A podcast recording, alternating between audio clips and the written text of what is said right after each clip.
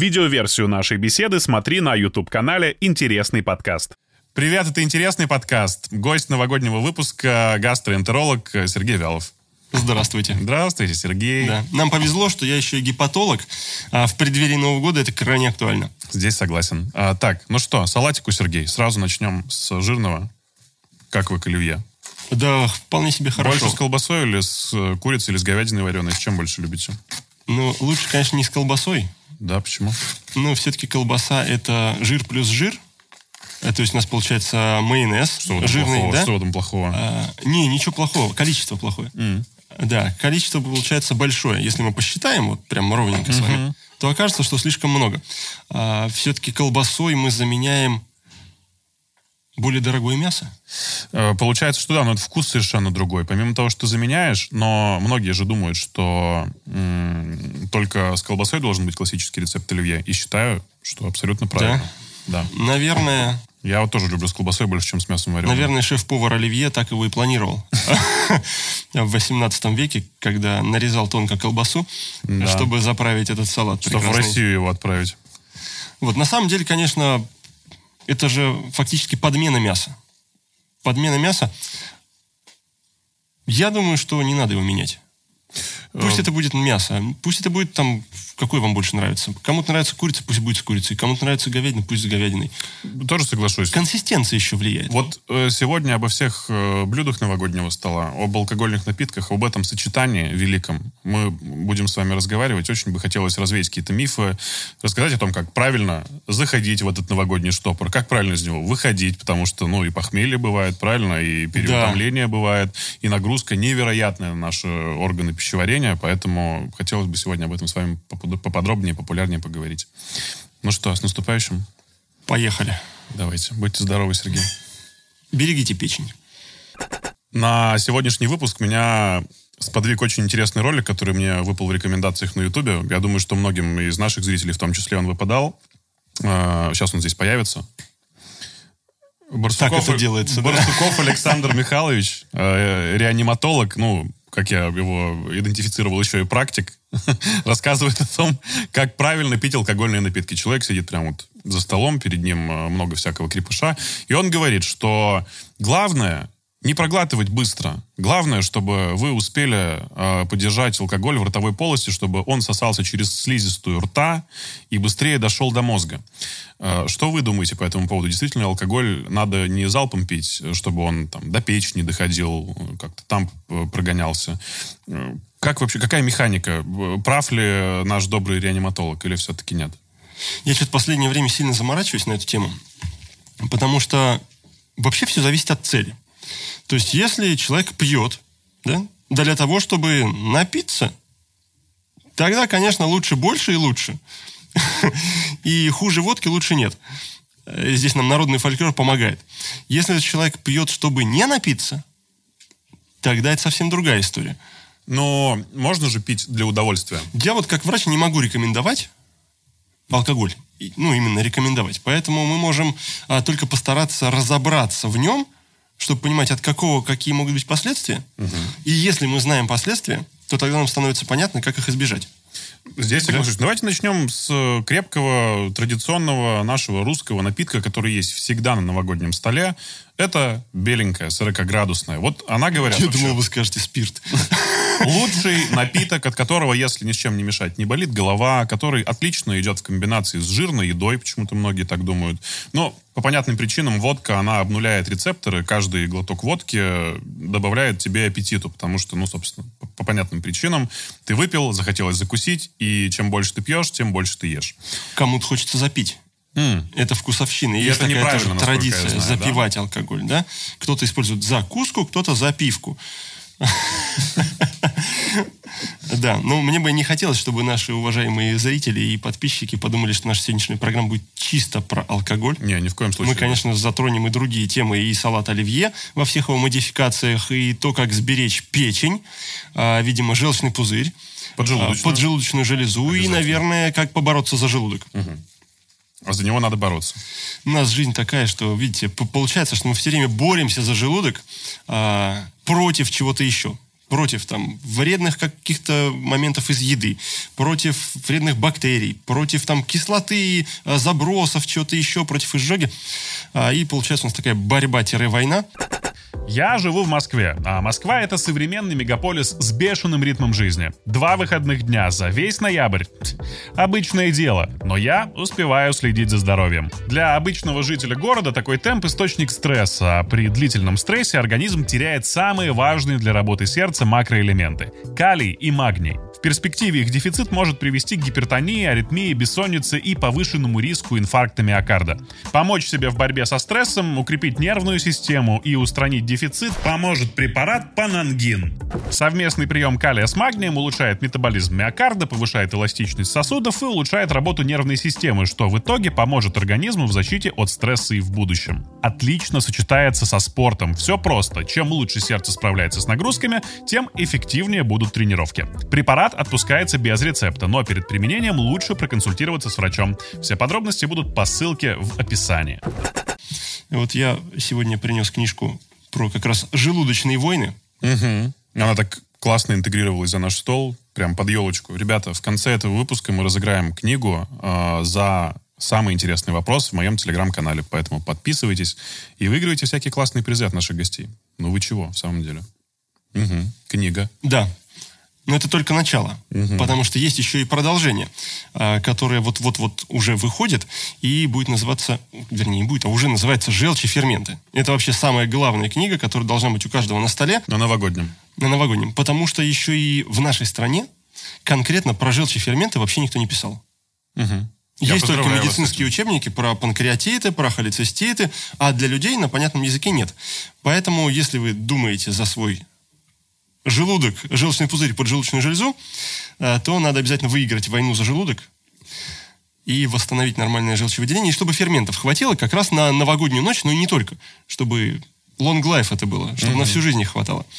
Так вот, мы возвращаемся обратно Алкоголь. к алкоголю. Да. Давайте прям пропутешествуем вместе с алкоголем по всему нашему организму, как это идет. М? Давайте, погнали. Да, вот мы, интересно. значит, п- увидели.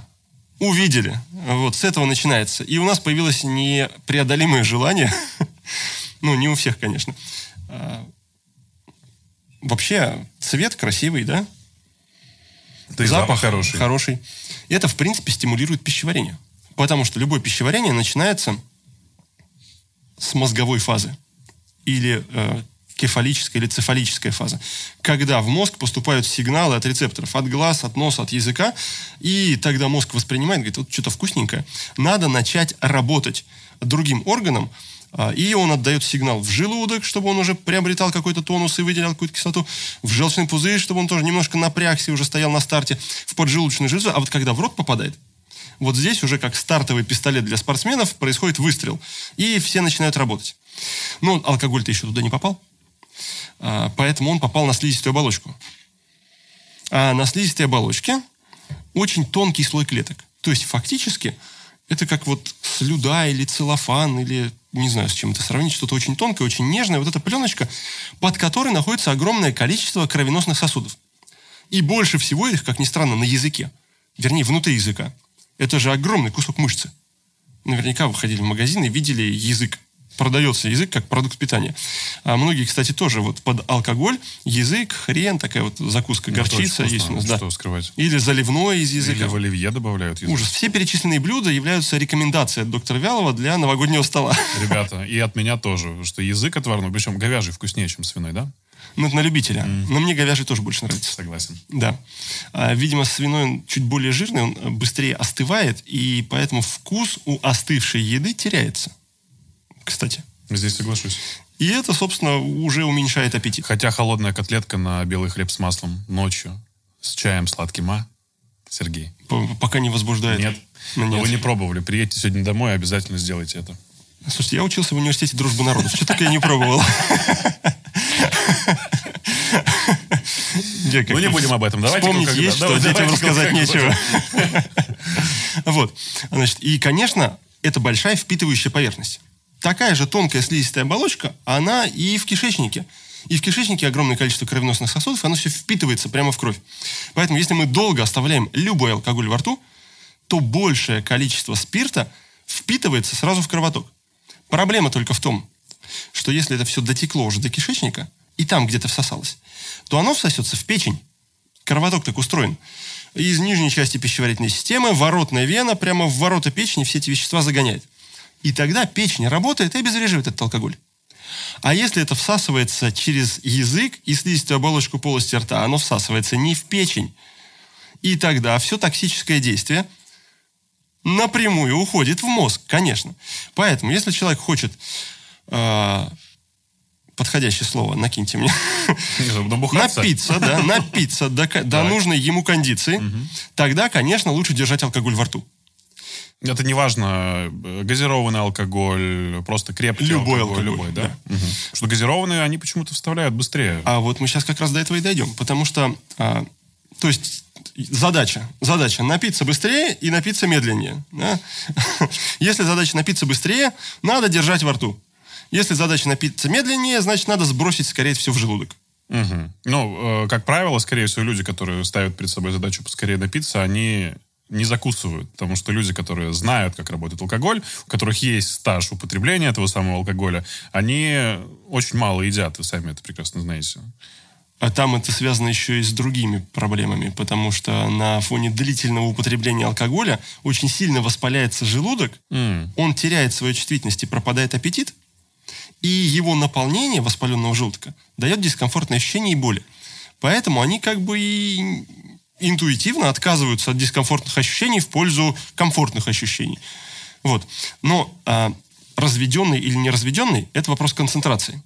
Вот, например, шампанское. Это мизерная концентрация. Сколько там процентов? 5 процентов. 13, по-моему. Ну, 7, 13. От 5 до 10. А, пиво, например, тоже алкогольный напиток. Ну, около 5-6 процентов. Вина тоже разные бывают. Где-то от 8 до 14 это, соответственно, количество спирта, которое содержится в этом объеме. То есть, если, например, мы возьмем а, бокал, в котором 100 миллилитров, то мы умножаем просто на этот процент, и получается количество чистого спирта, которое здесь находится. Да, да, для простоты подсчета пусть здесь будет сколько? Накиньте цифру. Ну, э, в миллилитрах? В процентах. В процентах, э, ну, давайте 10, хорошо. 10. Значит, здесь 100 миллилитров, 10-процентного. Да. Получается, что здесь 10 миллилитров этанола в чистом виде, В бокале. в бокале. Нет, не, не в бокале, вот в этом то, что налито. Да, понял. Если мы возьмем, например, не шампанское, а водку, раз уж мы начали с нее, то тут будет стопка, это 100 миллилитров, в которых 40-процентный, и это делает нам 40 граммов или 40 миллилитров. В этой ситуации мы физикой немножко пренебрегаем в удобство просто для простоты подсчета и приравниваем граммы к миллилитрам, потому что их плотность примерно идентичная. Вот. А, а если мы берем 50 миллилитров водки, то умножаем на 40 и получаем 20. В общем, это количество чистого этанола, оно нам важно с точки зрения печени, мы сейчас к этому спустимся. А вот в отношении слизистой оболочки полости рта здесь важнее газированность. Потому что если напиток газированный, он дополнительно раздражает слизистую углекислотой, она становится чуть-чуть более отечной. Это визуально незаметно, это микроскопические изменения. Но проницаемость у нее становится больше и впитывается больше. Чем больше мы раздражаем, тем больше проникает через слизистую спирта. И отпускает быстрее потом, потому что, ну, типа, как всосалось, так и рассосалось спустя какое-то время. Ну, то есть газированное А рассосется оно потом в печени. Оно Ну, еще до тут не дошло. Ну, Если оно всосалось во рту, то оно скорее отпустит в мозг. Как правило, когда люди пьют шампанское, там, ты бутылочку убрал, тебя накрыло, а через час отпустило уже. То есть так а, ну потому что работает, там да, количество всё? маленькое, и он уже потратился. А Если подержать 100 миллилитров водки во рту, то тогда оно через полчаса не отпустит, конечно. Вот. И здесь какой-то еще важный момент я хотел сказать, и чуть не забыл, что сверхкрепкие напитки, например, они обладают уже дубящим действием. То есть крепость больше примерно 60 градусов, она обладает дубящим действием и закрывает слизистую, как бы а, верхний этот слой поверхностный клеток, он ну, отмирает, как вот делают из кожи ремень. Примерно такими же свойствами обладает более крепкий алкоголь. Поэтому то, что больше 60%, ну, это небольшой ассортимент напитков, это, пожалуй, этот абсент и спирт какой-то разведенный. Вот. А Ну, они они, невероятно обжигают, конечно. и они во рту уже не всасываются через эту слизистую оболочку. Потому Потому что они ее просто закупоривают, и все, да? Да. Наконец-то войти в IT и освоить самый распространенный язык программирования Python поможет сюжетный игровой онлайн-курс от Влада Пивоварова на образовательном маркетплейсе Edutoria. Уникальный формат курса перенесет вас в 2194 год. Уже наступил настоящий киберпанк, и вы под бодрый электронный саундтрек должны будете изучать Python и написать программу, которая передаст знания будущим поколениям. Несмотря на игровую форму, обучение проходит серьезно. В сюжетных миссиях много практики. Вы освоите структуру языка, напишите первый код и изучите темы, которые должны знать и джуниоры, и сеньоры. Программа курса рассчитана на 2-3 месяца, но вы можете проходить его в своем темпе в течение года.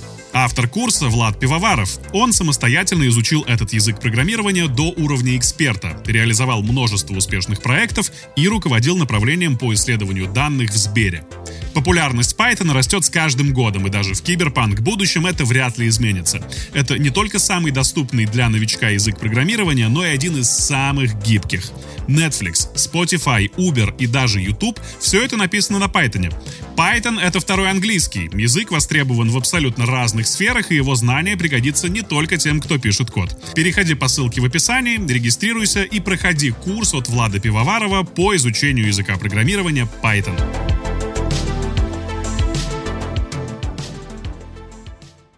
Э, провалились дальше к печени. Что В желудок сначала. А, конечно. сначала сначала желудок, да? Так. А, ну, желудок это все-таки резервуар. А вот такой же резервуар, как, как бокал. Соответственно, алкоголь падает туда.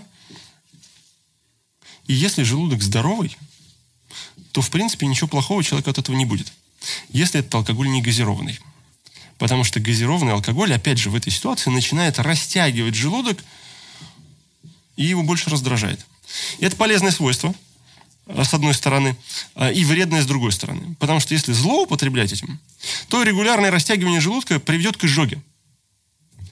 А если употреблять по-хитрому, мы потом об этом расскажем, э, то можно справиться с неприятными симптомами типа тяжести, переполненности и обжорством. А, Ну вот в желудке алкоголь, если там что-то лежит, будет лежать дольше вместе с этой едой.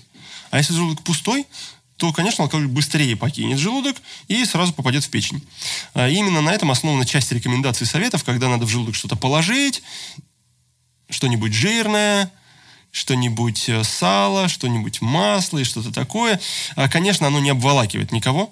И мы можем легко и просто проверить это. Знаете, можно взять кусок сала или кусок масла, а, пожевать его во рту и погонять его во рту, и потом потрогать свою щеку.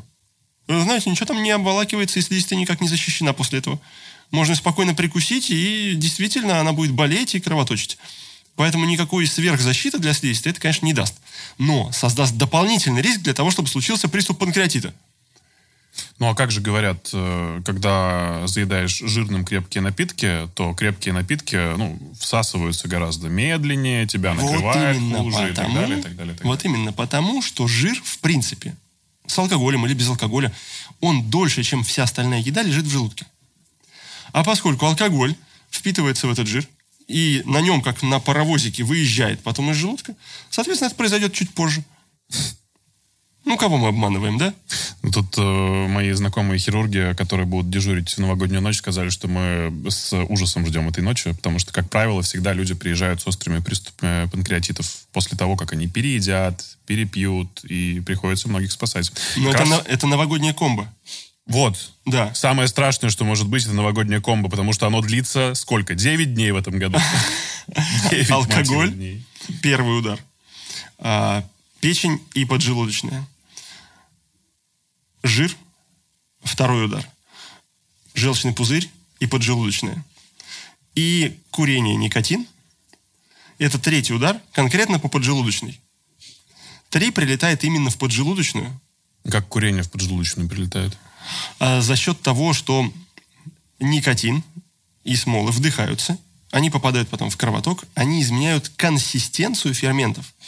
Они становятся более густыми, и проток внутри поджелудочной железы, он закупоривается, ферментам выйти некуда, и поджелудочная железа с хвоста начинает взрываться. А, Ну, тогда давайте расскажем, дорогой наш Сергей, о том, как э, себя подготовить э, к этому марафону праздников, потому что впереди нас ждет огромное количество самых вкусных блюд, э, холодцов, майонезных Огурцов. салатов, маринованностей всяких, действительно, куча алкогольных напитков, потому что, ну, по крайней мере, в моем сознании это всегда является очень важным атрибутом, который подчеркивает, там, не знаю, твой отдых, подчеркивает твое времяпрепровождение с друзьями где-нибудь в деревне. Вы там лепите пельмени, пельмени, нет-нет, под эти пельмени что-нибудь выпиваете. К пельменям у вас есть какой-нибудь жирненький соус. После этих пельменей вы идете еще варить какой-нибудь более жирный суп. И так далее, и так далее, и так далее. Можем ли мы себя, как самые среднестатистические люди, настроить на то, что э, как-то правильно пить, правильно есть, э, что-то с чем-то не мешать? Или наоборот, просто перед новогодними праздниками чуточку выпить, чуточку поесть жирного, чтобы уже подготовить наши органы, да, действительно, наши органы, чтобы были подготовлены. Да, это называется специальным медицинским термином разожраться. Поэтому, действительно, если мы а, никогда не ели большое количество там жирного или жареного или какой-то вообще еды, то у нас утратилась адаптация к этим видам пищи. Как вот, например, мышца. Если мы тренируемся, то мышца, она будет натренирована, она будет способна поднять тот вес. А если мы ей не пользуемся, то тогда, когда мы будем брать эту гирю, гантелью или просто тяжелую сумку, она просто будет болеть или порвется. И это называется атрофия. То есть теряется адаптация, теряется сила. У пищеварительной системы, поскольку это тоже по сути своей орган мышечный, мышечный, а, тоже есть некий резерв адаптации. И не только мышцы тренируются, чтобы передвигать эту всю еду, расслабляться, чтобы вместить содержимое, и сокращаться, чтобы это все дальше двигать. Но и железы тоже. Железы – это печень, большая железа, которая вырабатывает желчь, и поджелудочная железа, тоже большая железа, которая вырабатывает ферменты. Поэтому, если мы начинаем немножко заранее есть, ну, мы сейчас говорим про конкретный день, допустим, 31 декабря, там, за 4 часа до полуночи мы что-нибудь скушали такое. Это поздно. Карета все равно превратится в тыкву. Ага. За сколько? Да. За недельку.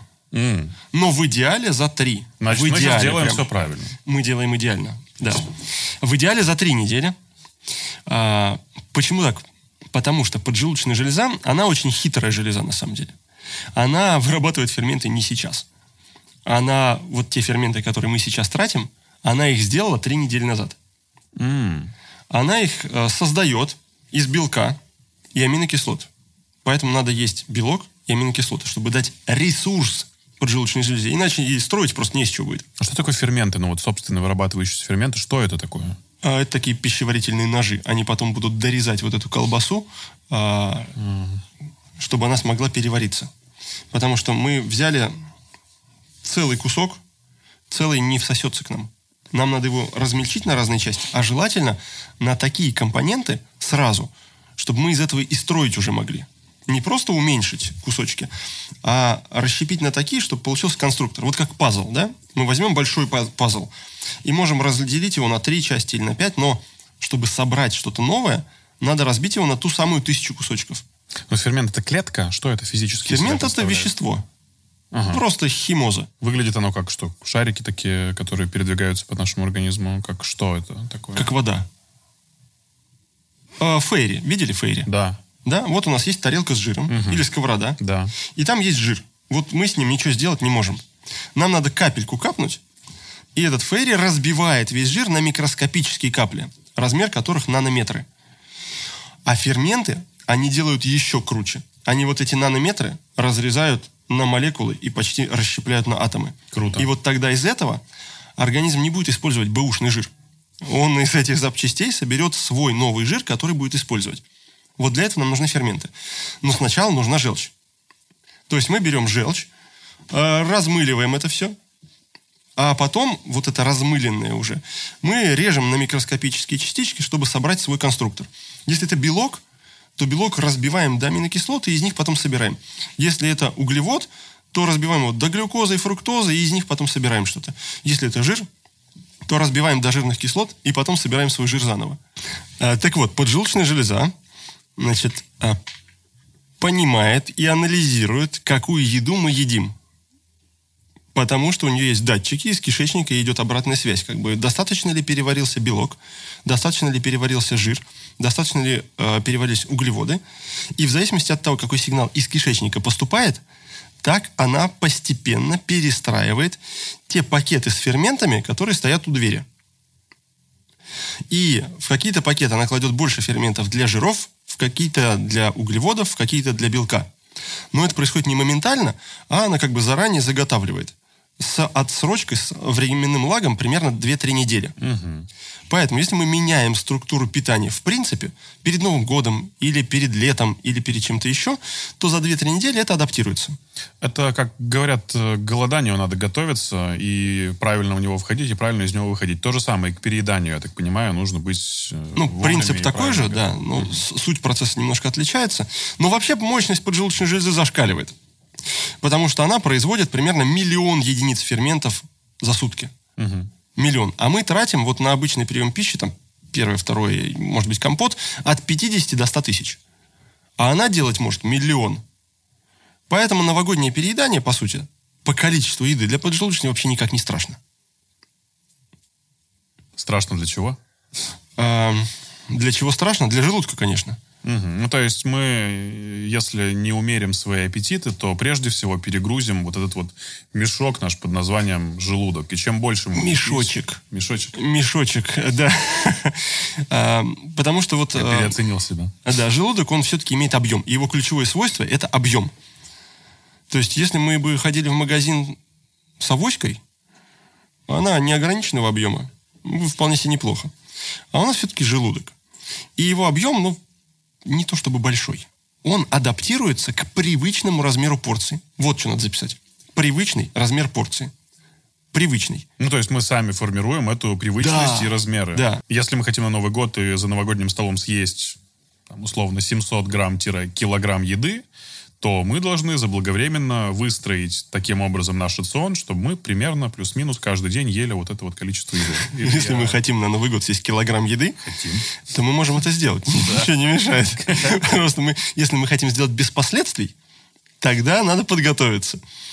Вот, то есть, а, вообще размер желудка легко определяется при осмотре живота на приеме. Прям руками и фонендоскопом. М. И каждый человек там приходит и говорит, вы знаете, я там не переедаю, да? А ты кладешь его на кушетку, смотришь жел- желудок, и оказывается, что там вот такая вот штуковина, да, литра на два. А другой говорит, я нормально ем. Я нормально ем. Все у меня хватает. И белков, и жиров, и углеводов достаточно. Смотришь живот, а там оказывается вот ну, грамм 100. Ну, 150, может быть, от силы. А Человек может лопнуть вот истории. Нет, конечно. Но смотря как, как и чем его накачивать, конечно. ну, в разумных пределах от еды, конечно, не лопнет. Но А, я потому что... понимаю, что внутреннее кровотечение именно желудка быть может как раз из-за переедания. э, нереально. М. Потому что у желудка есть две дырки. Наверх и вниз. И если мы его слишком сильно будем натягивать э, на еду или еду в него запихивать, то тогда это все пойдет либо верхом, либо низом. Но лопнуть он не лопнет. То есть, таким образом мы Только. делаем вывод, что если мы перепиваем алкоголь и нас тошнит, то мы, скорее всего, э, вываливаем все это наружу не из-за того, что мы перепили, а из-за того, что мы переели, правильно? А Может быть такое, а может быть и второй вариант. Разница во времени.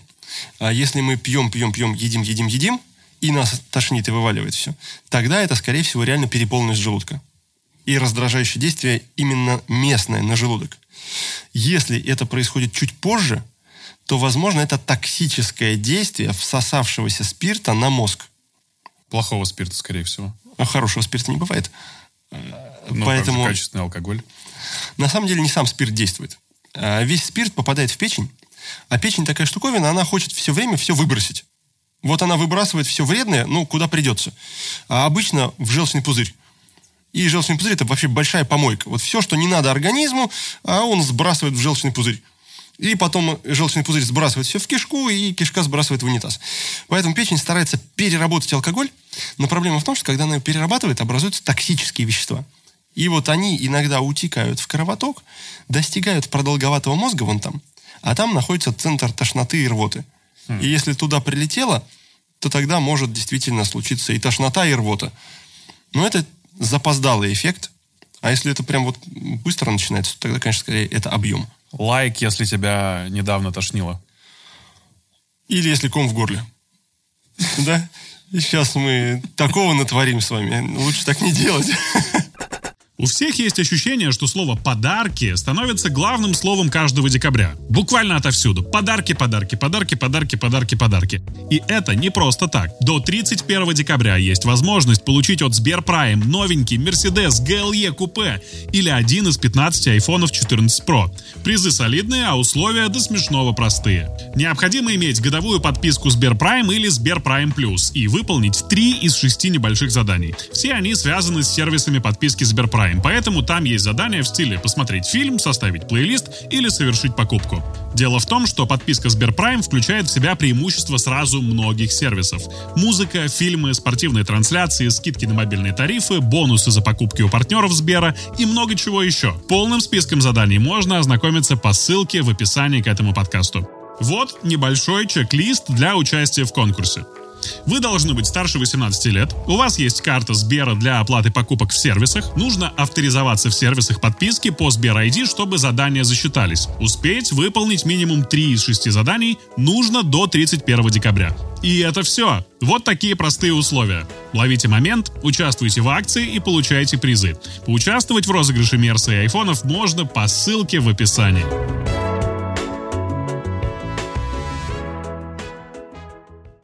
Сергей, э, главный враг новогоднего стола это майонез.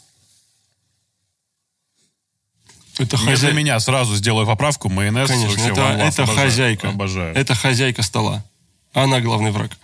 Она и кормилец, и поилец, и вот эта вот доброта душевная, порыв накормить, они как раз и являются главным врагом. Э, Ведь всегда хорошая хозяйка, она всегда ставит на стол много-много-много всего, чтобы показать изобилие, свою заботу, любовь. И вот эти благие намерения приводят к тому, что у нас получается широчайший ассортимент. Невозможно не попробовать что-то, правда? Обидишь хозяйку?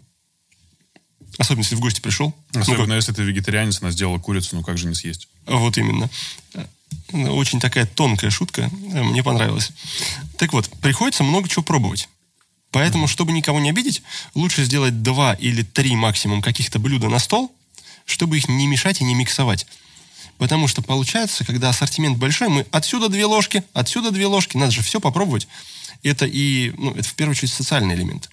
И когда мы положили по две ложки всего, то оказалось, что этих ложек не 6, не 8, и не 12, а, пожалуй, 24. Еще, скорее всего, с 6 вечера мы ждали новогоднего застолья, потому что, ну, как-то странно садиться есть перед новогодним столом, потому что это глупо, за столом не поешь. И переедаем, потому что начинаем вот от этого ажиотажа, от жадности просто закидывать в себя все подряд. А мозг так устроен, когда он видит еду, он не может остановиться. Мгм. Нельзя себя в этом винить. Да, мне это не рассказывай. Это природа нас такими сделала, или э, высшее существо, или кому как больше нравится. Да. Да, потому что мы всегда с исторической точки зрения э, жили в голоде.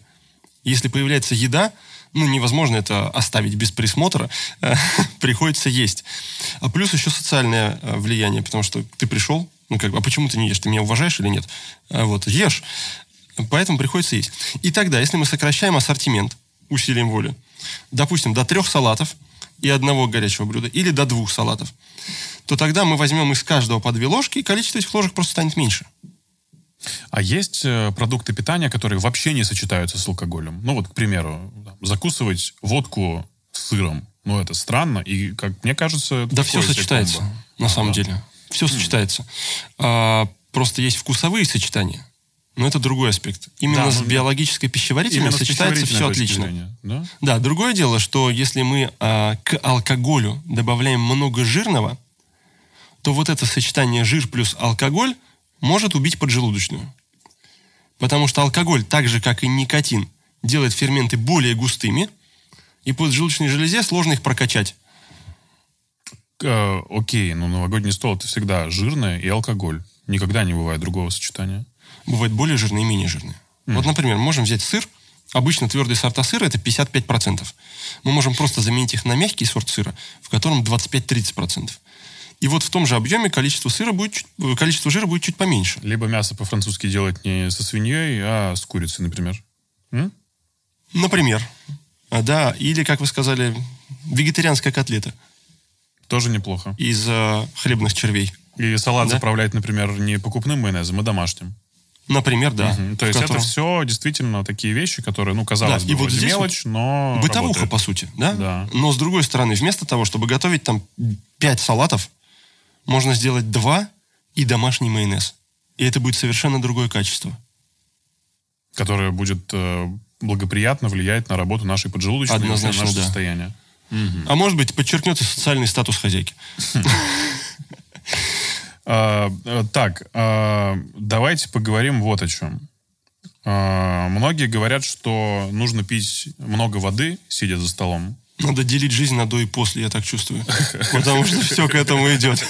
Когда ты э, там, пьешь много алкоголя, когда ты что-то ешь, э, нужно это сопровождать запиванием водой. Просто для того, чтобы у тебя не болела голова, чтобы лучше все переваривалось и так далее, и так далее. Это миф или действительно в этом есть доля правды? Здесь надо очень много сказать, потому что это реально больной вопрос.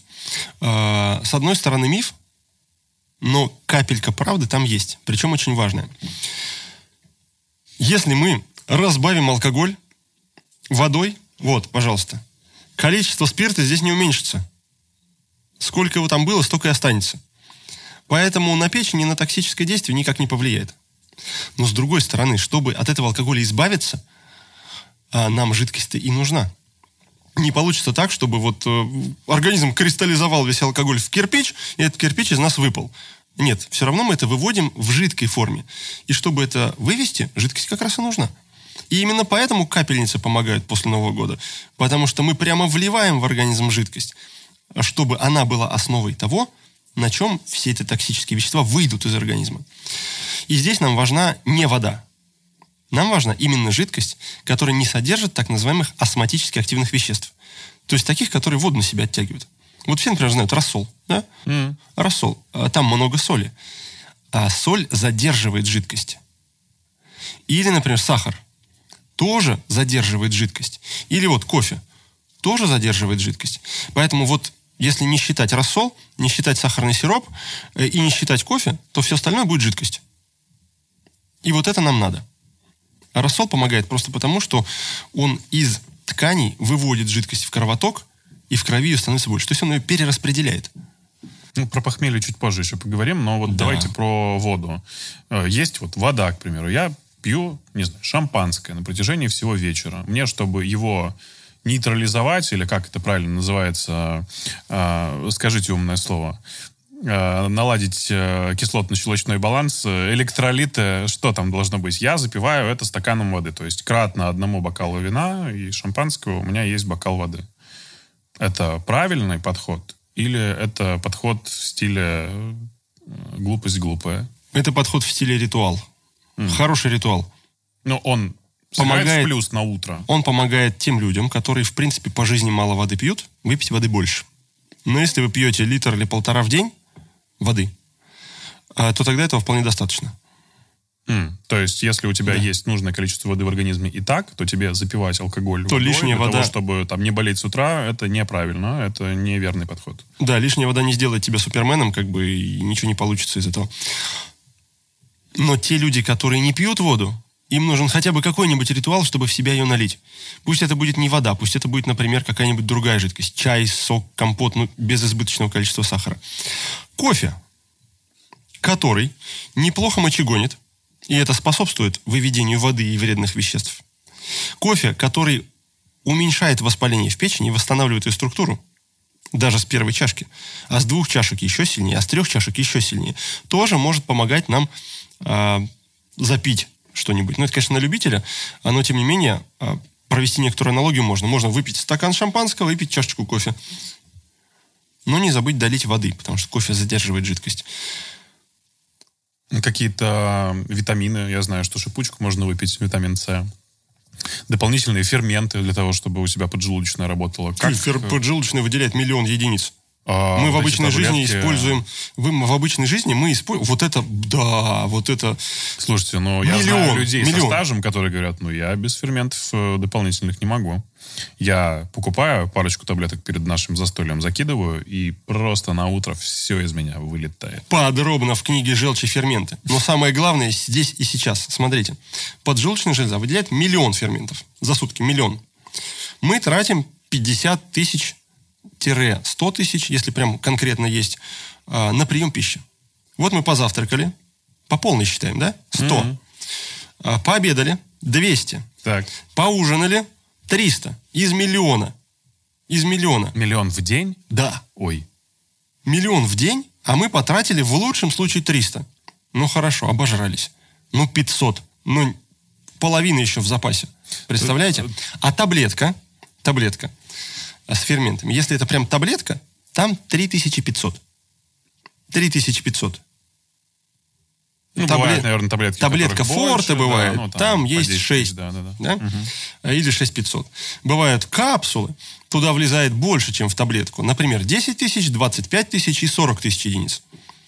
Но то, что обычно принимают, это либо таблетка, в которой 3500, а либо капсула, в которой 10 тысяч. От миллиона. Поэтому мы понимаем, что это будет работать реально вот в жизни. Это будет работать только если поджелудочная убита в хлам, Ну да, скорее всего, у людей, у которых уже есть панкреатит, да? Да. Вот тогда да. А в обычной жизни-то, ну, как бы, есть еще дополнительный бонус. Потому что если мы эту таблетку съели с ферментами, то соляная кислота желудка ее разрушает. И таблетка вообще не работает. Поэтому, собственно, и появились эти капсулы. Когда фермент кладут в капсулу, она растворяется в кишечнике. Но она растворится в кишечнике, когда она до тут дойдет физически. А пока она дойдет до тут физически, все, все симптомы переедания пройдут сами вместе с перемещением еды. Слушайте, а как вообще обезопасить себя от острого приступа панкреатита, если ты до этого не знал, что у тебя есть проблемы с поджелудочной? Вот сидишь ты себе, сидишь за столом, Приступ ешь, может, пьешь. может случиться и у здорового человека, Да, вот который не имел страшно. проблем с поджелудочной. Да, да. Что для этого сделать? Для Что, этого- обезопасить? Не делать тройной удар. Тройной удар э, это алкоголь, который сгущает ферменты в поджелудочной И железе. кровь, собственно, тоже. Ну, кровь практически нет, а вот ферменты реально становятся густыми. Никотин, который сгущает, и большое количество жира, съеденное сразу. Потому что жир всасывается чуть иначе, и часть попадает в лимфу, а часть попадает в вену печени. И вот большое количество жира, съеденное сразу, оно тоже влияет на поджелудочную железу. И вот эти три компонента настолько сильно сгущают ферменты внутри поджелудочной железы, Так это три кита э, нашей жизни. Это то, на чем держится наша страна. А, да, еще она держится на другом принципе, который называется «разделяй и властвуй». А, поэтому надо их просто разделить, и тогда поджелудочной не будет плохо. То есть сначала, пожалуйста, одно, потом второе, потом третье. Просто по времени и по хронометражу. То есть либо сначала алкоголь, потом жирное, то есть с интервалами по времени. Даже пусть это будет новогодняя ночь, но она же длится. И вот это длится мы можем поделить на какие-то условные для себя части или интервалы. Какие самые оптимальные части интервала? ну, за два часа точно все закончится. А Какой бы из факторов мы ни взяли. То есть, если я там, в полночь начал обильно есть, пить и Значит, на захотел- этот период времени мы делаем маленький перерыв, чтобы в этот период времени человек не принимал никотин и не принимал алкоголь. Ну, или какое-то такое мизерное количество. Ну, там, условно, ты Баланс, да, выпил парочку рюмок э, и кушаешь себе, сидишь, отдыхаешь. Да. По прошествии двух часов выпил еще парочку рюмок и продолжаешь то Да. же самое делать. Очень сложно. Э, Хм. Можно, конечно, использовать э, таймеры напоминания, но Ну, нет, тут дело даже не в этом, Ну. а в том, что это очень тяжелое ощущение, переживания и ожидания. Ну, смотрите, как бы здесь надо оценивать риски реально. То есть, конечно, абсолютно здоровому человеку не страшно разовое переедание. Проблема возникает тогда, когда у человека, например, исходно повышен уровень холестерина, триглицеридов в крови. Ну, то есть он на регулярной основе в базовом своем состоянии ест слишком много жиров или нарушен какой-то обмен. И тогда, если человеку с нормальным холестерином надо добавить вот столько до приступа, то человеку с повышенным холестерином надо добавить вот столько. И ему легче достигнуть этого. Да. Добавим вас. холестерина и... Ну, мы подобрались э, к одной из самых важных тем. Это похмелье. А, правильно ли с похмелья, как принято традиционно, есть что-то жирное? Суп, ну потому что хочется реально съесть какую-нибудь гадость. Хаш, чебурек, а, что там еще, пельмени с майонезом. Все вот это, как тебе кажется, и действительно тебе, тебя поправляет спустя какое-то время после твоего пробуждения. Или же все-таки выходить из похмелья надо тоже правильно. Например, пить рассол и ждать еще там какое-то время, пока этот рассол тебя приведет в чувство. Расскажите об этом, Сергей. Да, это боль. Я чувствую глубину этой мысли. Конечно, мне, Да. мне 30, знаете, я подобрался к тому моменту, когда пора заботиться о том, как э, правильно сидеть за новогодним столом и как выходить из этих праздников. Ну вот, а, если человек во время новогодней ночи и, и праздничного периода достаточно пил, Алкоголя. Жидкости, жидкости, А, жидкости. А алкоголь он пил по умолчанию, да? А, значит, молча, то есть. Значит, если он пил достаточно жидкости, то обычно на следующее утро дополнительная жидкость не требуется. А вот те, кто не допивал, они как раз нуждаются в рассоле, чтобы мобилизовать резервы жидкости в организме и с солью их все отмочегонить.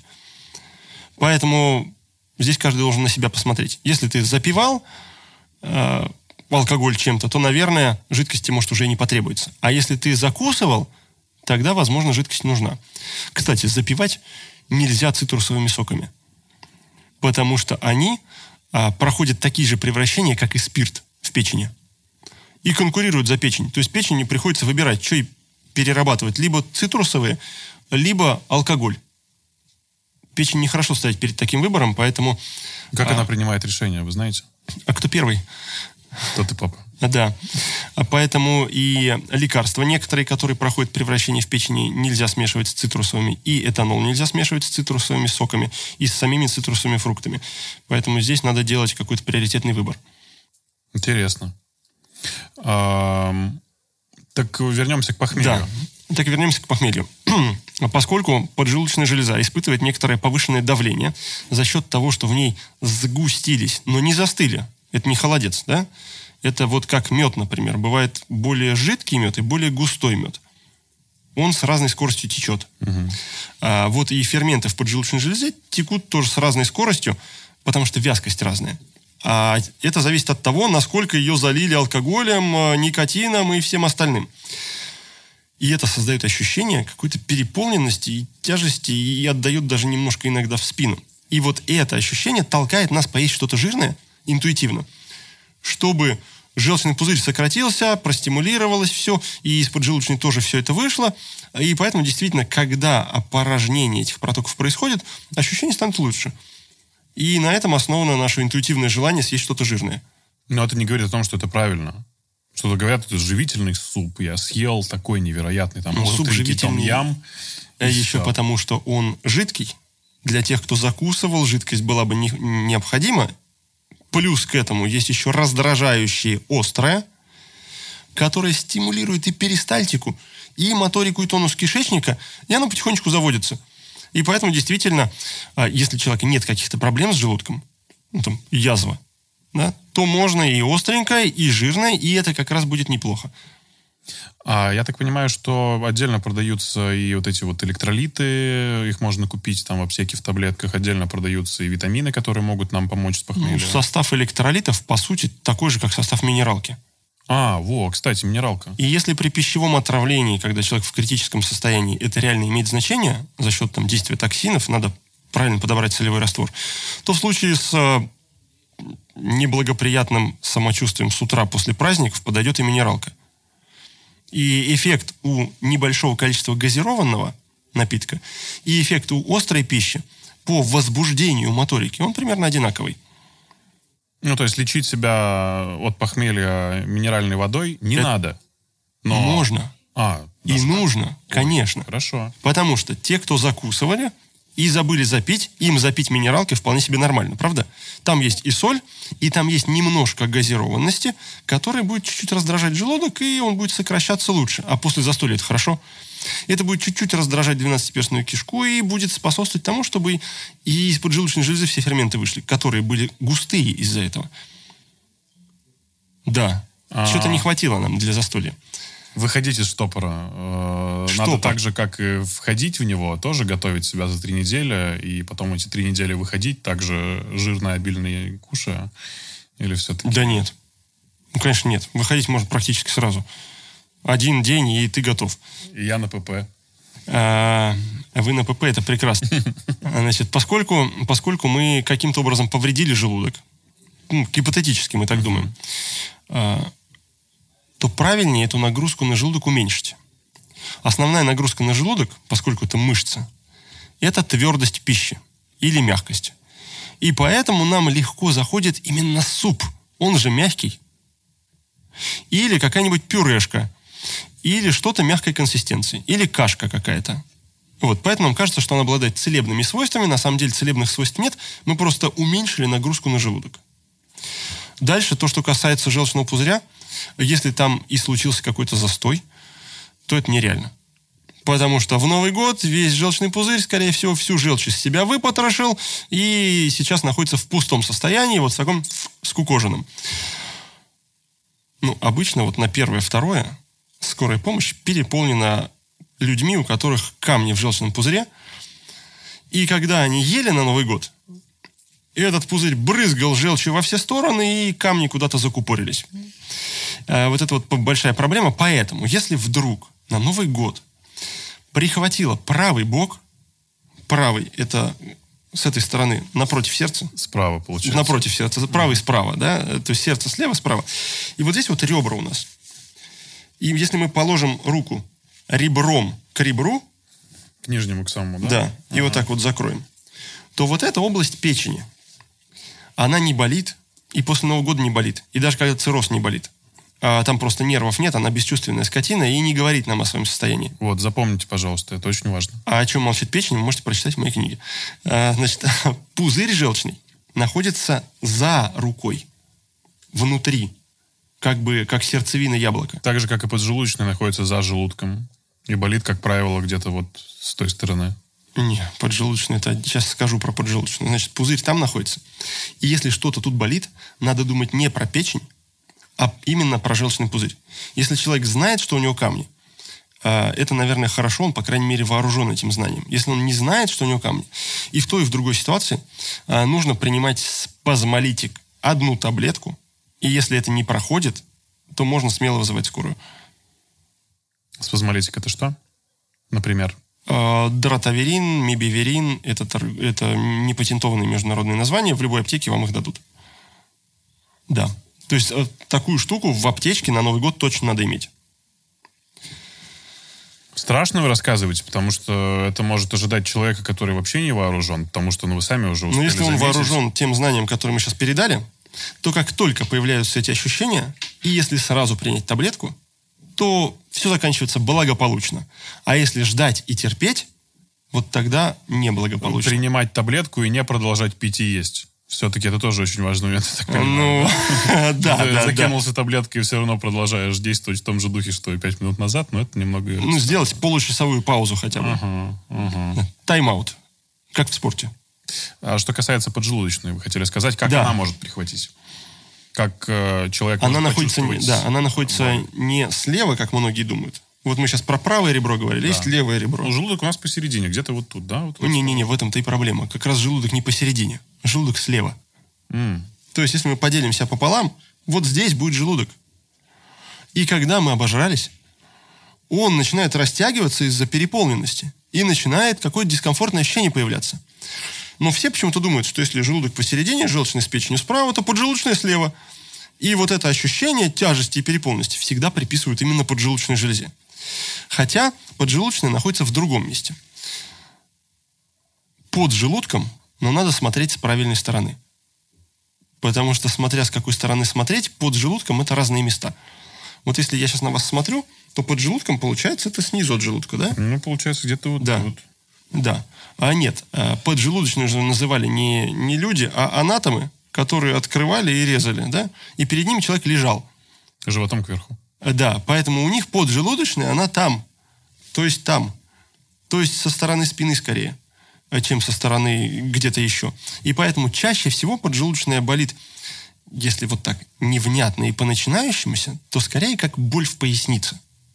М, А если уж она реально прихватила, то заболит весь живот и захочется вызвать скорую. э, Захочется симптомы- прям, эти захочется. симптомы похожи на... Ну, не знаю, у меня просто аппендикс удаляли, а и, ну, у большинства людей нет. Так, Похоже ли это на острый приступ, там, не знаю. похоже. М, Может даже вырвать и подняться температура. Такая И режущая боль, да? Неважно какая. Она может быть режущая, может быть колющая, может быть давящая. Самое главное, что она будет во всем животе и очень сильная. Да. Но аппендицит, кстати, сейчас уже не режут. Его лечат антибиотиками Да? во всем мире. Серьезно? Да, потому что если э, мы правильно понимаем на сегодняшний день принципы работы кишечника и желудка и всего остального, то оказывается, что аппендицит это просто воспаление части кишки. Когда там э, завелись плохие микробы. Если мы этих плохих микробов вовремя убиваем, то нам отрезать ничего не приходится.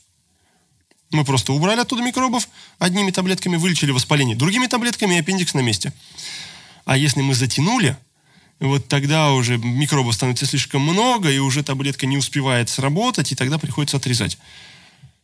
Скажите, у вас были какие-то, ну, э, лично с собой случаи, когда ел, ел, пил, пил, что-то заелся, запился, не заметил, и все заболело? Или вы слишком эмоциональный человек ввиду специфики своей профессии? Видимо, я слишком много знаю, э, что успеваю вовремя это предотвратить. То есть таких прецедентов не бывало? По, по молодости-то у всех было. М. Не то, чтобы я тогда захотел стать врачом, Да, вот это было раньше. хотел спросить, да. Спровоцировало ли это, да. А, что будет за вашим новогодним столом, вы уже решили? Какие алкогольные напитки предпочитает э, гастроэнтеролог? Чем он закусывает? Есть ли какой-то рацион, корзина, который вы уже точно будете покупать? Видимо, у меня будет два вида шампанского. Так. Детское и взрослое. Мгм. Ну, это Да. по, по понятным причинам. А, да, а, пожалуй, что, наверное, больше-то и ничего из Ну, то есть крепкие напитки вообще не ваша история?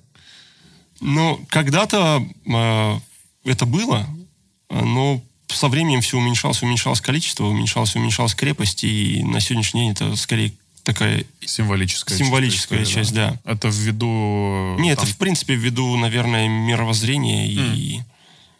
Не, не ввиду здоровья, не ввиду самочувствия, не ввиду социального окружения.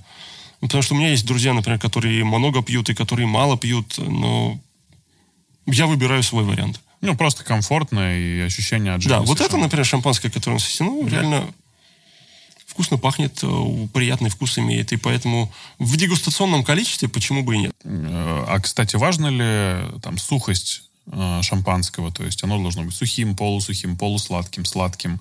Или это тоже вопрос э, предпочтений? Или все-таки лучше для организма пить, например, сухое? Вы знаете, мы все время гонимся за лучшим, да? И все время там, какое лучше вино, сухое или полусухое или сладкое? Какое лучше, красное или белое? А, какое лучше по крепости и по сорту винограда? Как говорят у нас все сомелье. Лучше то, которое вам вкусно и нравится. Поэтому это будет правильным выбором. Большой разницы между разными видами алкоголя, ну, по сути, нет. Если это категория слабого алкоголя или категория крепкого алкоголя. То есть выбирать имеет смысл между этими категориями. Отдельно стоит пиво. Потому что, в отличие от всего алкоголя, Я с пивом, если что, завязал, ребята. Да. Попробуйте завязать с пивом, это лучшее, что произойдет с вами в жизни. а вот... э, а Здесь такая э, палка о двух концах. А, Пиво отличается от всего алкоголя, но никто не сказал, что это полезно или вредно. Смотрите, это свойство, которое мы тоже можем использовать. Весь алкоголь, кроме пива, всасывается на выходе из желудка в 12-перстной кишке и попадает сразу в поджелудочную и в печень. В два крыла. С пива пучит просто, чего уж. А потому что пиво доходит до кишечника, единственное из всех алкогольных напитков. И оно способствует брожению. Поэтому у человека со здоровым кишечником пиво оказывает благоприятное воздействие. И последние американские ученые, э, и последние американские исследования Даже Да. не будем вырезать этот момент, Сергей. Последние, я думал, британские, нет, не британские. И последние американские исследования, которые были опубликованы в, журнале Американской гастроэнтерологической ассоциации, они как раз и показывают, что пиво у здорового человека способствует расширению разнообразия микрофлоры в кишечнике. И поэтому должно быть и может быть использовано время от времени. Причем не было разницы между алкогольным и безалкогольным пивом, представляете? И разные крепости тоже э, исследовали 4,8, 5,2, нет никакой разницы. Но вот у человека, у которого есть спровоцированный кишечник, больной кишечник, раздраженный кишечник, воспаленный кишечник, избыточный бактериальный рост в кишечнике, вот тогда даже небольшое количество пива оно тоже будет усиливать разнообразие микробов в кишечнике, но их там и так уже слишком много. И поэтому будет э, газообразование, вздутие, э, более рыхлый воздушный стул, который, может быть, будет плавать на поверхности. Более рыхлое Э, воздушное да. тело, которое будет тоже плавать на поверхности. Вот, ребята, и, ну, конечно, это будет провоцировать пацаны, воспаление. все мы знаем вот эти вот истории после пива. Да? Э, Да. Да, потому что оно еще содержит и женские половые гормоны растительной Это точно, природы. Это вот. точно. А особенно под пиво еды много залетает. Какой вкус. Так там и объемы какие. Слушайте, если вот, например, про мы говорим про 150 миллилитров вино или там шампанское, то пиво это от 0,5 начинается. Пол-литра. Одним пивом обычно никто не ограничивается. Никто не Два пива это литр. И тут мы думаем, как нам подготовить желудок к Новому году и увеличить его объем до литра, да? Или до двух литров. А там уже ничего готовить не надо. А, Да. Вот поэтому мы не знаем, сколько люди обычно пьют пиво. И смотрим на других, говорит, а у него ничего не, не болит, и тяжести никакой нет. Он ест и ест, и ест, и ест, ест, и ест, а у него уже готовый желудок. А, Кажется, что э, мы с вами после этого разговора, ну, как минимум, э, уже готовы к тому, что нас ждет. Надеюсь, что и люди, которые это посмотрят и послушают, тоже предпримут какие-то меры, ну, потому что для этого этот разговор записывался. Если вдруг вы хотите как-то поздравить с наступающим Новым годом наших зрителей и рассказать какие-то рекомендации, да, то, хочу пожалуйста, сказать добро зрителям пожаловать. обязательно. Значит, пока до Нового года осталось сколько дней? А, Когда выйдет этот выпуск, ну, буквально 3-4. Дня или часа? Дня. Дня. Дня. А, За 3-4 дня у нас будет прекрасная возможность проверить, достаточно ли мы пьем жидкости в базовой нашей ситуации. Если недостаточно, то как раз можно будет потихонечку увеличить количество жидкости перед Новым годом. Это сколько? Ну, до полутора литров хотя бы. Если нет ограничений по гипертонии артериальному давлению, а, или по отекам, или по болезням почек. Если какие-то ограничения есть, тогда, соответственно, в, в рамках ограничений. То есть проконтролировать, проверить себя, сверить часы, достаточно ли ты пьешь жидкости. Второе. А, начать есть жирное. Да, начать есть жирное. Прям жирное. Но не с места в карьер, конечно. Потому что тогда мы пропадем в пропасть. Надо проверить. За 3-4 дня это реально сделать. Примерно прикинуть на глазок хотя бы, сколько в день ты съедаешь жира. И от этого количества чуть-чуть побольше, чуть-чуть побольше и чуть-чуть побольше. Жирное для вас это? Ну, давайте что-то начнем. Давайте обозначим какой-то продукт. Мясо. У меня нестандартное мышление, поэтому жирное для меня это жир. А, Например, а, может быть продукт, в котором большое содержание жиров в процентах. Сыр. 40-50% жирности. Это значит, что мы съели 100 граммов сыра и получили 50 граммов чистого жира. Или сливочное масло. Съели 100 граммов сливочного масла, получили 100 граммов жира. Или, например, жирные сорта мяса. Не жир на мясе, а жирные сорта мяса. А там баранина, некоторые виды свинины и некоторые виды говядины содержат до 30% жира. То есть съели 100 граммов мяса, а получили 30 грамм жира. Яйцо, в котором тоже очень много жира. И креветки, в которых много холестерина. Могут, можно расценивать как жир. Это концентрированный жир. То есть продукт, в котором реально много жиров. Может быть маложирный продукт. Не знаю, йогурт какой-нибудь, в котором 5% жира. Но ты съел их на литр, на килограмм, да? Ну, то есть, Бывает такое. один из ваших советов это начать э, контролировать продукты на содержание жира в этих продуктах. Начинается это с увеличения своей осведомленности. Просто посмотреть на упаковки. Если ты видишь, что цифра больше тридцатки, тогда имеет смысл обращать внимание на количество. А если ты видишь слишком маленькую цифру, э, то имеет смысл обращать внимание на количество съеденного. Потому что иногда это прям так вдохновляет. Ты думаешь, что там кефир. 3% жирности, да? Литр прихлопнул и сколько собрал? 30 грамм жира из воды, кажется. Ну, это достаточно много. Ну, там еще огромное количество всяких полезных вещей для То есть, кишечника. в принципе, а в принципе-то человеку надо всего 100 граммов жира за день. Всего 100 граммов жира. И если мы едим три раза в день, то получается на каждый прием пищи у нас попадает по 30 грамм жира. И здесь обычно люди делятся на какие-то крайности, пищевые крайности. Вот кто-то ест слишком мало. И для него новогодний стол реально представляет угрозу. Потому что он не съедал положенное количество, и тут навалил слишком много. Кто-то съедает и так слишком много жира, и тогда его порог до приступа панкреатита очень маленький. Поэтому нам надо усредниться и, опять же, сверить часы не только по жидкости, но и по содержанию жиров. Сколько мы вообще едим. И тогда желчный пузырь будет хорошо работать. И надо дать организму ресурсы. Ресурсы для того, чтобы э, поджелудочная железа могла сделать ферменты. Для того, чтобы печень в случае повреждения, а она обязательно будет повреждена, если мы выпьем больше 40 мл чистого этанола для мужчин и больше 25 мл чистого этанола для женщин, в пересчете на чистый этанол, надо дать ей ресурсы для того, чтобы она восстановилась. Для этого надо съесть побольше белка перед Новым годом. И жир здесь тоже положительную роль будет играть, потому что он содержит жирорастворимые витамины, необходимые для нашей печени. Витамин А, витамин D, витамин Е и витамин К, без которых она просто не сможет восстановиться. И все это в концентрированном варианте содержится где? Э, средневековая рекомендация. Чтобы стать сильнее, надо что-то съесть, да? Чтобы стать храбрее, надо съесть сердце врага, а чтобы твоя печень была а, а, сильнее, надо съесть печень, а, да. Круто. Поэтому печень решает этот вопрос а, в плане подготовки к Новому году. Там достаточное количество жира, там достаточное количество белка, там достаточное количество жирорастворимых витаминов. Готовим печень к Новому году с помощью печени. Паштет подходит? Подходит. Там еще есть дополнительные и овощи, ведь их добавляют в паштет. И это помогает нагрузить немножечко кишечник, чтобы благополучно ходить в туалет. И третья рекомендация или пожелание, которое вы хотели сказать? А, после Нового года надо обратить внимание на стул. Потому что если после Нового года стул хороший, значит тебе больше не надо думать о своем здоровье, оно в порядке. Если после Нового года стул стал более жидкий, это проблема. Либо с поджелудочной железой, если она не вырабатывает ферменты, оно не переварилось и осталось жидким. А, может быть, с желчным пузырем, потому что он не эмульгировал жиры, и они остались такими, как есть.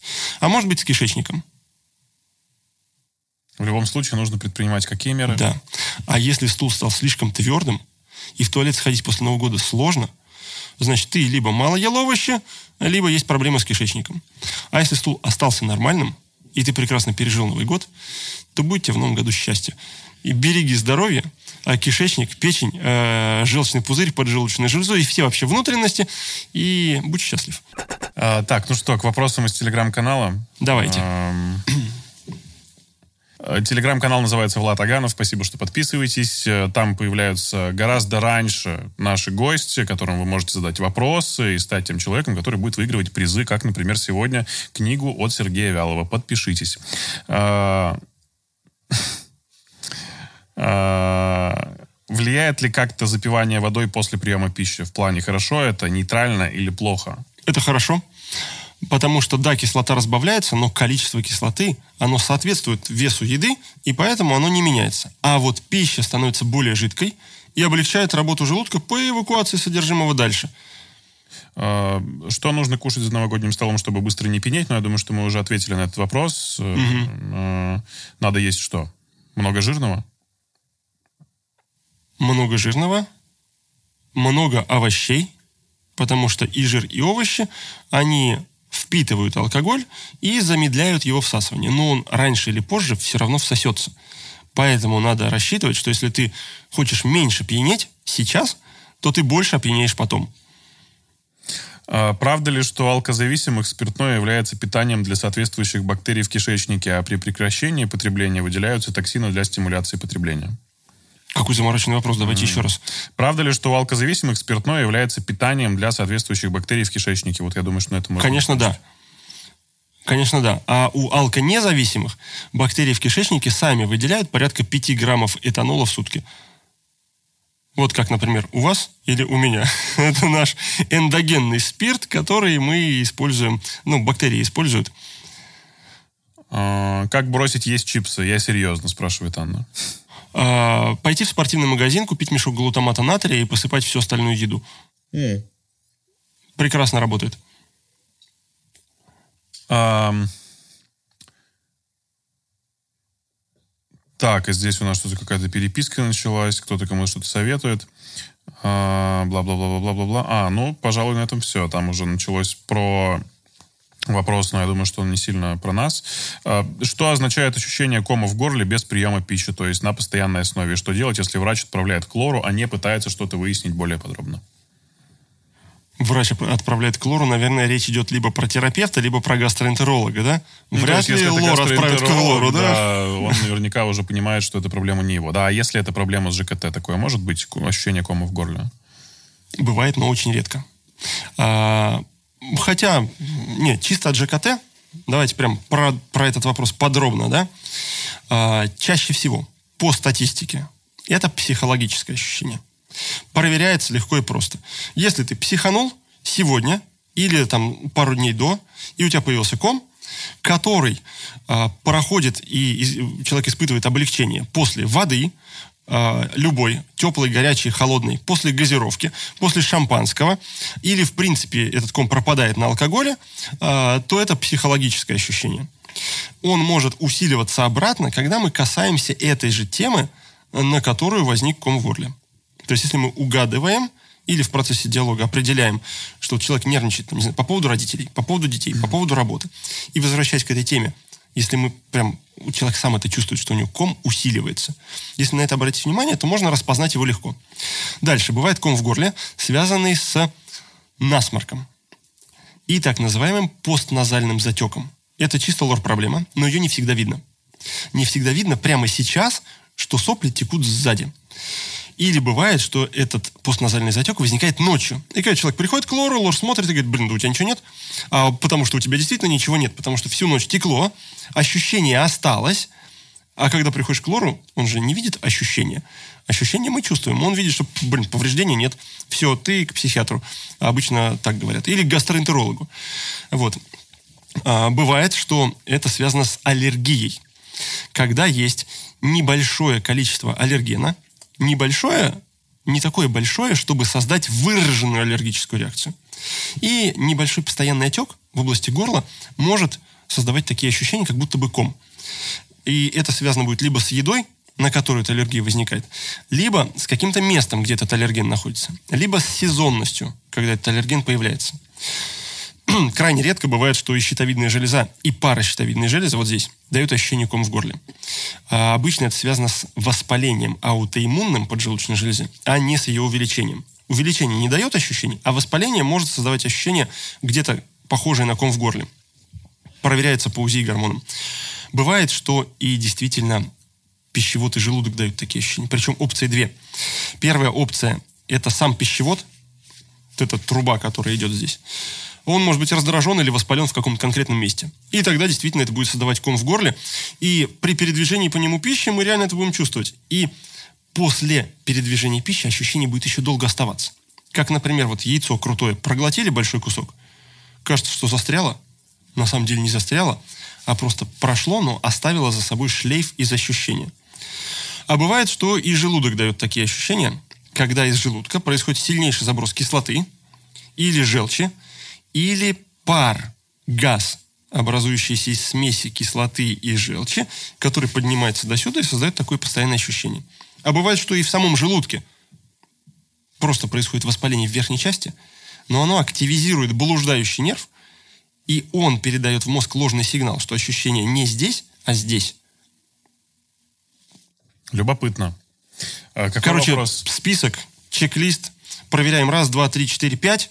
Может быть одно из пяти, а может быть два из пяти, а может быть и три из пяти. Но в любом случае надо действовать по рекомендации врача, который вас направил к лору. Если это лор, исключите. э, Ну, человек жалуется на врача. любом Подождите, ну человек жалуется на врача. Ну как? э, случае Все люди жалуются на врачей, но вы сами это прекрасно Ну и врачи жалуются на врачей еще больше, я вам скажу.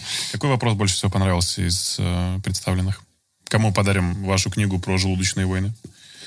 А, Огласите весь список, пожалуйста. А, Ну вот был вопрос про чипсы, был вопрос про ощущение кома в горле, был вопрос про воду, можно ли запивать и нужно ли.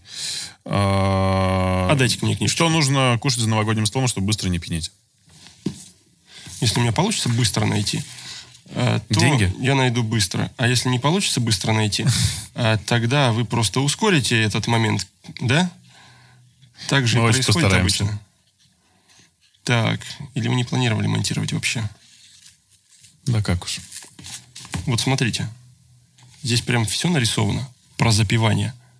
Так, я и понял. написано. Давайте отдадим эту книжку тому, кто спросил про запивание. Классно, давайте так и сделаем. Э, Это у нас э, Катя Новикова. Катя, спасибо, что подписана, спасибо, что ты смотришь. Эта книга отправляется тебе. С наступающим Новым годом. Сергей, огромное спасибо, что пришли второй раз. Э, Надеюсь, что увидимся А еще. я думаю, с новой книжкой мы придем и и встретимся с вами в третий раз, потому что сейчас же у нас книжка вышла новая про желчь и ферменты. Это как раз самая новогодняя книжка. Э, Будьте здоровы, пусть у вас все будет в порядке. Э, Знаю, что семья слишком большая, пусть вам Не, хватает слишком, энергии не слишком. и сил на то, чтобы с этим совсем справляться. Вам хочу сказать огромное спасибо. Этот сезон интересного подкаста был невероятным. Мы чувствуем, что мы приносим пользу вам. Уверен, что и вы чувствуете, что приносите пользу нам своими лайками, комментариями, рассказами о нашем проекте своим друзьям. Э, Пусть все будет получаться в новом году. Давайте встречаться чаще. Спасибо, что вы подписываетесь. Ну и до скорых встреч. Удачи и пока. Это интересный подкаст. С Новым годом!